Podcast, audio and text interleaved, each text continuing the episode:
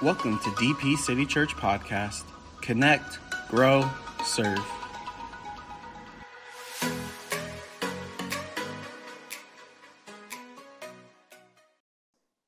And there's this quote by none the less Captain Jack Sparrow that I really, really love. And we can read it right now. It says, The problem is not the problem. The problem is your attitude about the problem.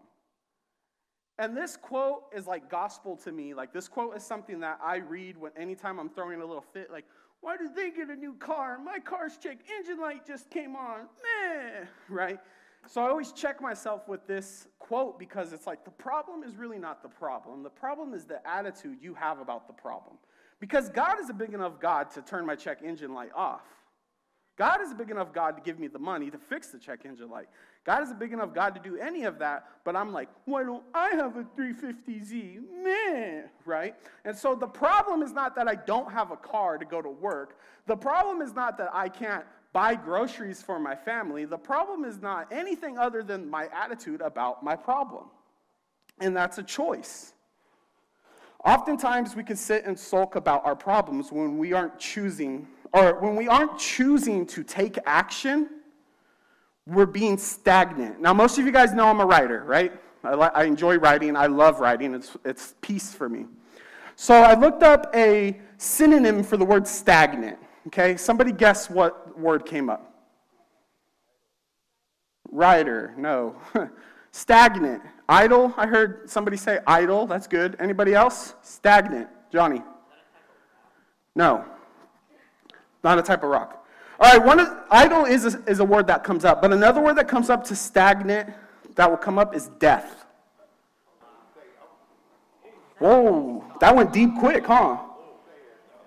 Were you going to say that? That's close. You almost got candy. um, so, stagnant's definition is to do nothing. Like that's what the word stagnant means. If you see like they were stagnant, means they did nothing. So to do nothing is death, right? So it doesn't matter like if an animal is stagnant, that animal is going to die. Name the animal. It doesn't matter, right? It doesn't matter if it's predator or prey. Because if it's predator and it's stagnant, it's not hunting. And if it's prey and it's stagnant, it's being hunted. So rather you're predator or prey, if you're idle, you're dead. If you do nothing, you're dead. It's lost. You're gone. Stop fighting the fight, right? So today I chose the title Get Out of the Boat because that was the choice Peter made. And many people, when they preach on this, they preach about the faith, right? Like, oh my God, Peter walked on water just like God. And I think, or Jesus, and I think that's a good point. I think that's a valid thing that we have to collect. But I think the bigger thing that we have to focus on, at least today in this in this chapel, what we're going to pay attention to is the fact that he made a choice. Because Peter could have stood there like every other disciple and I don't know, they didn't even call Ghostbusters. Like, the first thing you're supposed to do when you see a ghost is like, who are you going to call? Ghostbusters, right? But he didn't even do that. Like, they were just like, is that a ghost? He's like, no, it's Jesus. And everyone's like, cap. And Peter's like, yo, if it's really you, call me out there then. Peter's like, no cap, right? Say less, right? So um, Peter made a choice. Peter did some. Stop laughing at me, Reggie. I'm about to turn down now. so Peter wasn't okay with just sitting there and doing nothing. We have a min, we used to have a ministry here on campus called Men of Action, right? Or am I making that up? I don't know. Sounds familiar to me. Men of Action. Somewhere at some time, some ministry that I know of was called Men of Action, okay? And um, that's because it was men who were doing things, right? And Peter was a man who did things. Peter wasn't one of those men that just stood there and was like, yo, this is scary. Because he could have panicked like everyone else did and just stood there and stared off at the, at the distance and waited for this ghost to come up on their boat, suck their lives out, and move on with their life. But Peter was like, I'm pretty sure it's not a ghost, right? So he did something about it. In our lives, we have to learn that. In our lives, we have to stop being okay with just doing nothing all the time. How many times I ask a kid, what do they want to be when they grow up, and they say, I don't know.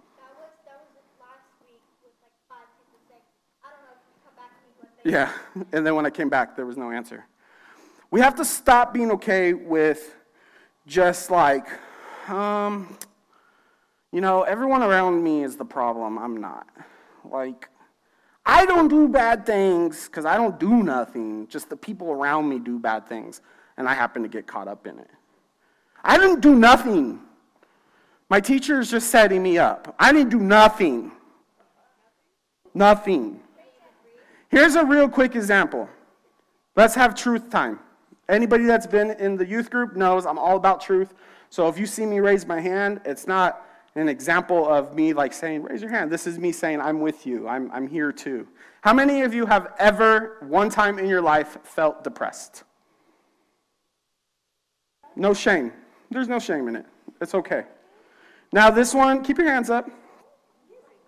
All right, now put your hands down. Simon didn't say, y'all lose. Y'all. Oh, Riley wins. Okay. How many of you have listened to NF while you were feeling depressed? Relatable. He's a Christian rapper. So don't get me wrong, all right? I love NF. I think NF is a dope rapper, um, but too much of his music, when I'm already in a bad mood, just keeps me in a bad mood. Like it puts me in a bad mood. To this extreme, that if somebody pisses me off and I don't want to get over it, I will on purposely put on NF and put it in my ears so I could stay in the place of pissed offness.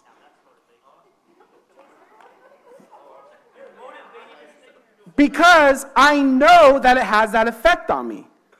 It's a choice I'm making to stay in offense. It's a choice I'm making to stay upset. It's a choice that I'm making to stay depressed. Now, I love NF, and I think his music is so sick, and I really think that there's a calling for his music to bridge a gap of people who think that Christian rap sucks and people who are like only gonna listen to Christian rap, and then he's somewhere in the middle and bridges this gap, and he does an awesome job at it. But for me, too much of his music keeps me down, doesn't lift me up. I work at a school here, so I hear a lot of things, right? Being a teacher, I get to hear a lot of stuff. It's pretty awesome. I hear a lot of kids that complain about their grades. Raise your hand if you complain about your grades. I hear a lot of kids that blame their teachers for their grades. Raise your hand if you blame your teacher for your grades. I hear a lot of kids that blame their parents for their grades. Oh, they didn't remind me to turn that in. They didn't tell me to do homework. Oh, I have so much chores. My mom didn't tell me to do my homework. That's to Alyssa, because her mom is no longer with us. RIP. All right.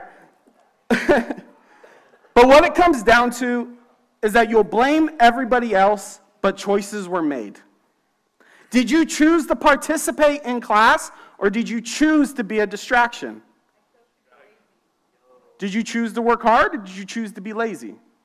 Did you choose to turn in the work, or did you choose just not to do it? So a choice was made. So at the end of the day, we can't sit here and go, I got an F because my teacher hates me. No, you got an F because you didn't do nothing. Amen. Hallelujah. Thank you, Jesus. That's okay. We're learning stuff. That's all right. Hey, sometimes I get really, really, really hyped when I'm preaching, and sometimes God puts it on me to teach. You know, right now we got to learn some stuff. So you always have a choice.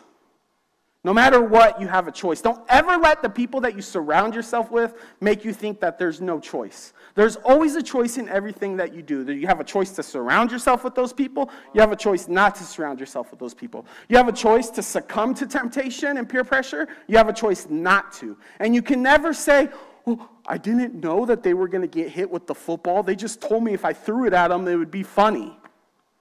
Well, that's not Bob's fault for telling you to throw the football. It's your fault for choosing to throw the football.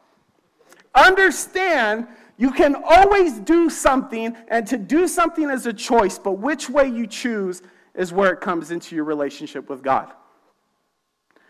Now, any parent will tell their kids the same thing that pastors tell them, and that is when you're making a choice, you should probably pray about it and be patient and wait for God to answer. And I say that is mostly true. I am sorry, but if I'm hungry, I'm not going to pray to God and ask Him if I should get the chicken nuggets or the cheeseburger. I'm just going to choose the chicken nuggets or the cheeseburger. Okay, but in serious, serious times, in times of sorrow, in times of question, in times of doubt, in times where you don't understand what's going to happen, you don't know where the future is, you don't know what's behind that next corner, yeah, you should be patient. You should pray to God. You should let Him guide your choices. You always have a choice. So let's talk about the choice of the people we surround ourselves with for one second. Now, I already know what you guys are thinking. Kyle's going to say we should surround ourselves with other Christians. Kyle's going to say we should have no fun. Kyle's going to say we shouldn't go to parties. And Kyle's going to say we should.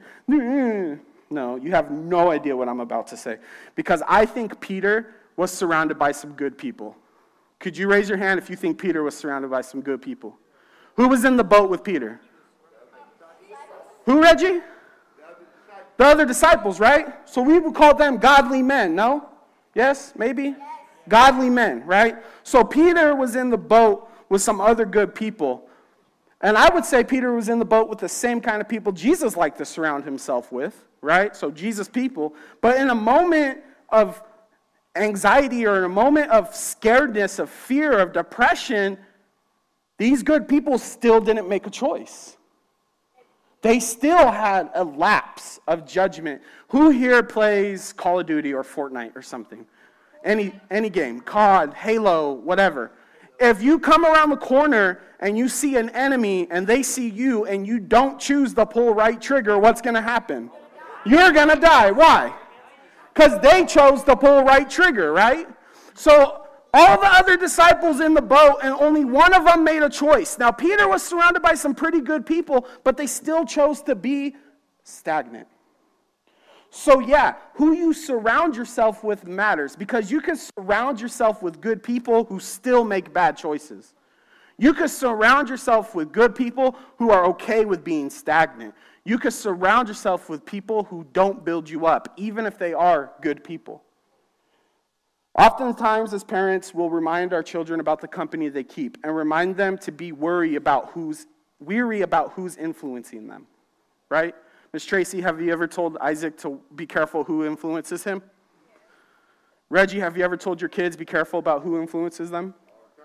Miss Kimmy, have you ever? Miss Cora, have you ever told your kids? Miss Christie, have you ever told your kids that? Amaryllis, give me a thumbs up if you ever told your kids that. So every parent I asked, Chelsea, have you ever told your kids that? Yeah. See, every parent I asked has agreed. Be careful who influences you. As parents, we'll say that a lot. But I want to take that a step further because sometimes we can get lost about the company that's around us, right? Sometimes we can praise them too much or build them down too. Am I that boring? You got a yawn on me, big dog? Uh, nah, hey, you know what? High key, no lie, no cap. I texted Reggie today. I was like, hey, fam, you're going to be there tonight, right? He's like, you want me to be? I was like, I need you to be, Reg. He's my guy. Reggie's my guy. All right. so back to what I was saying. Oftentimes, as parents, we can sit here and say, oh, be careful who influences you. But be careful how you influence yourself. Don't even be careful about who you influence. Be careful how you influence yourself. What choices do you allow yourself to make when it's just you and God? What choices do you allow yourself to make when nobody's watching? What choices do you allow yourself to make? Because nobody can tell you what to do but you. That's a newsflash. Your parents can stand up here and tell you all kinds of things. You still choose to listen to it or not and deal with the consequences. But you could tell you what to do. You could tell you, no, I'm not going to watch this TikTok. No, I'm not going to respond to that Snapchat. No, I'm not going to get involved in that. I know how toxic gamers can be. I get some messages sometimes when they're like, hey, you're cheating. You got aimbot. I'm like, bro, chill. Jesus loves you. Right? So you choose how you influence you.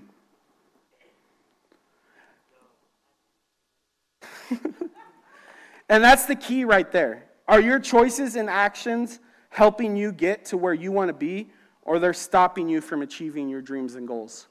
Because we could sit here as 18, 17, 16, 15, 14, 13, 12 year olds, and I could go from every place, Riley, me, right here, me and you, buddy.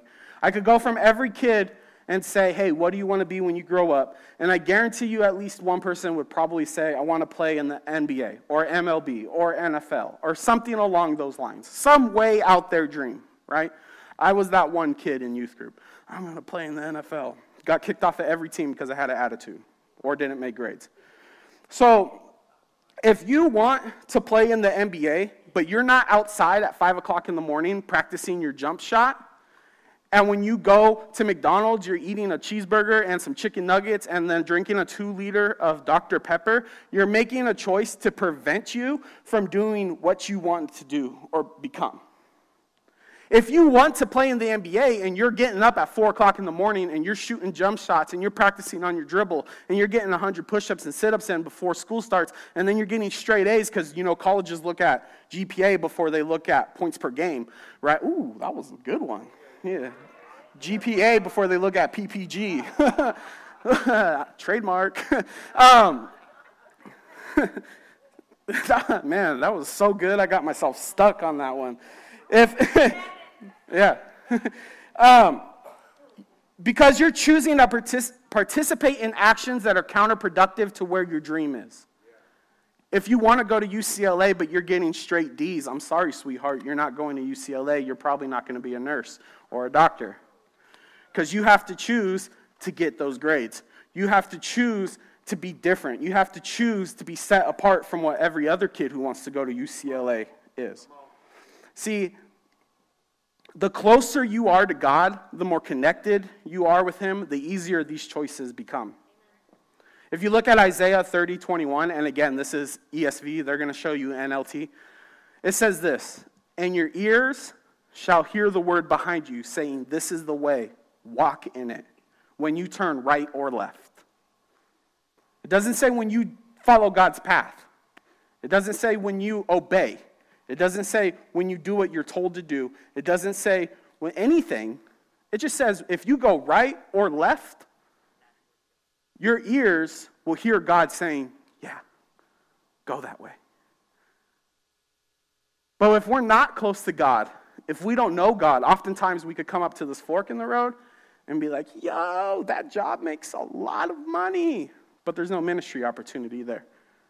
So you're going to take that job, you're going to go to that place where you can make all the money, but you're going to feel very empty inside. Your bank account's going to be full, but your heart and your soul are not. Or you can go where God wants you to go, and you'll find happiness, and you'll find favor, and you'll find peace, and you'll find joy, and you'll find all his blessings and promises. I promise you guys, this is crazy because it's the sermon I've been working on for Blaze 2.0. I've actually been working on like three, four. Oh, by the way, if you came to a Blaze in September, we're doing it again. Um, I've actually been working on like three or four sermons for Blaze 2.0, and then like every single time I get a chance to preach, I just like preach one, one of them so that I have to work on another sermon. It's pretty awesome. And so one of the sermons I'm working on for Blaze 2.0 is the promises he keeps, right? And it's just going through the Bible and finding all of his promises because we all sing that song, Your Waymaker, Miracle Worker, Promise Keeper, right? So that. so that part right there where it says promise keeper our god is not a god that lies right? So if he makes a promise he's going to come through. I've had so many friends break promises to me. More than i could count.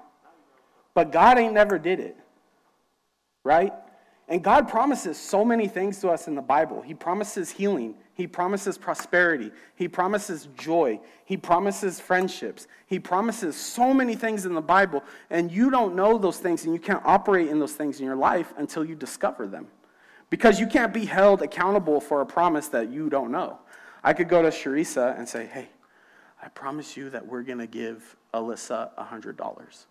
But Alyssa never heard me say that. Is that a promise that she can hold me accountable to? Because she doesn't know. She can't come up to me and put me on spot and say, hey, you promised me $100, sucker. Right? I didn't promise it to you, so I don't know what you're saying, right? So understand that when you unlock God's promises, when you go through the Bible and you get closer to His or a relationship with Him, the decisions you make will become guided by Him. So, right now, before we close, I just want to ask you guys this What's keeping you in a boat right now? Is your boat depression? Is your boat temptation? Is your boat uh, to participate in things you shouldn't? Is your boat bad influences in your life? Is your boat lack of friends? Is your boat a bad relationship with your parents? Is your boat a lack of educational success? What is your boat right now? What is keeping you stuck in the middle of the ocean? Think about that for a second.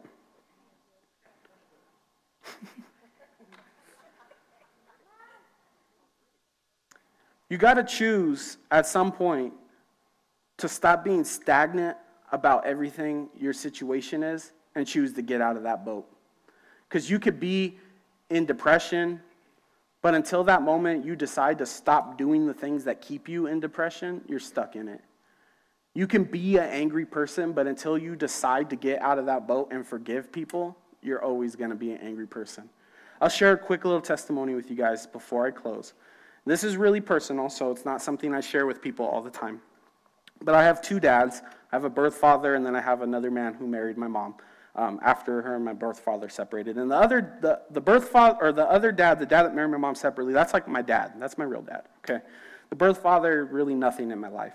And I held on to a lot of anger and hurt and pain and just a bunch of torment, just a bunch of different stuff for a lot of years. And there's about three years ago when we first started coming to DP City Church, and Rex Crane actually pulled me out and prayed over me, and, and he was like, Yeah, your ministry in three years is going to take off, but you're holding on to bondage, and nothing's going to happen until you let go of that bondage. And I was like, over my head, like, I ain't holding on to no bondage. If you've known me as a kid, I've always been generally pretty carefree, whatever, just like crazy kid who'll do anything and have a good time and love to be a goofball. So I was like calling cap on what Rex Crane was saying, like, I ain't, I ain't, no, there ain't no bondage here. I don't care. It. That's in the past, whatever. And I was spending some time with God. Me and him were driving, and um, or me and him. I was driving, and God was riding passenger seat. How many of you know it's illegal to drink and drive in the spirit? Get it in the spirit? yeah. Um, anyway, so I was driving with God, and I, and I just got this like notion to. Uh, text my birth father. I didn't have his number in my phone. Like, I didn't. I, didn't even, I don't even know where he lived, nothing. And I was like, I, I should text him and just let him know I forgive him. And, and not say anything else. Just let him know I forgive him. To forgive is not to let back in.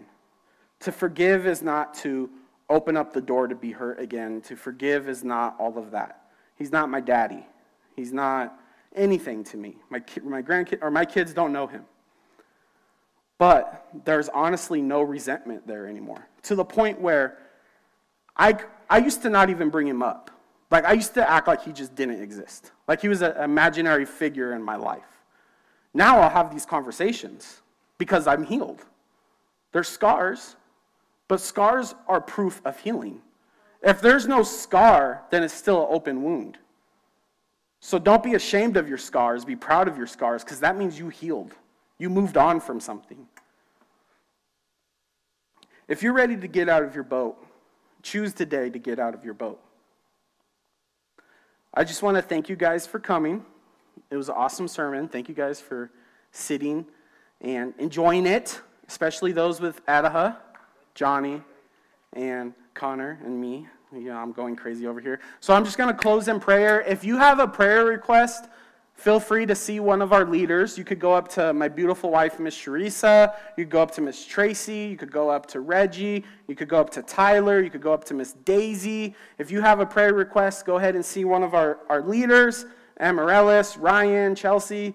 And if not, you guys have a great night. I think there's enough ice cream. You guys could probably get some more ice cream before you go home. So we're just going to pray. Thank you, Jesus, for bringing us here together. Father God, we just appreciate everything you're doing, Father God, and we just ask that you touch us, Father God, and help us identify the boats in our life and help us break through those boats, Father God. And we just want to jump out of our boats, Father God, and we don't want to be stuck in the middle of the ocean anymore. We want to be able to move forward and with you. In your name we pray. Amen.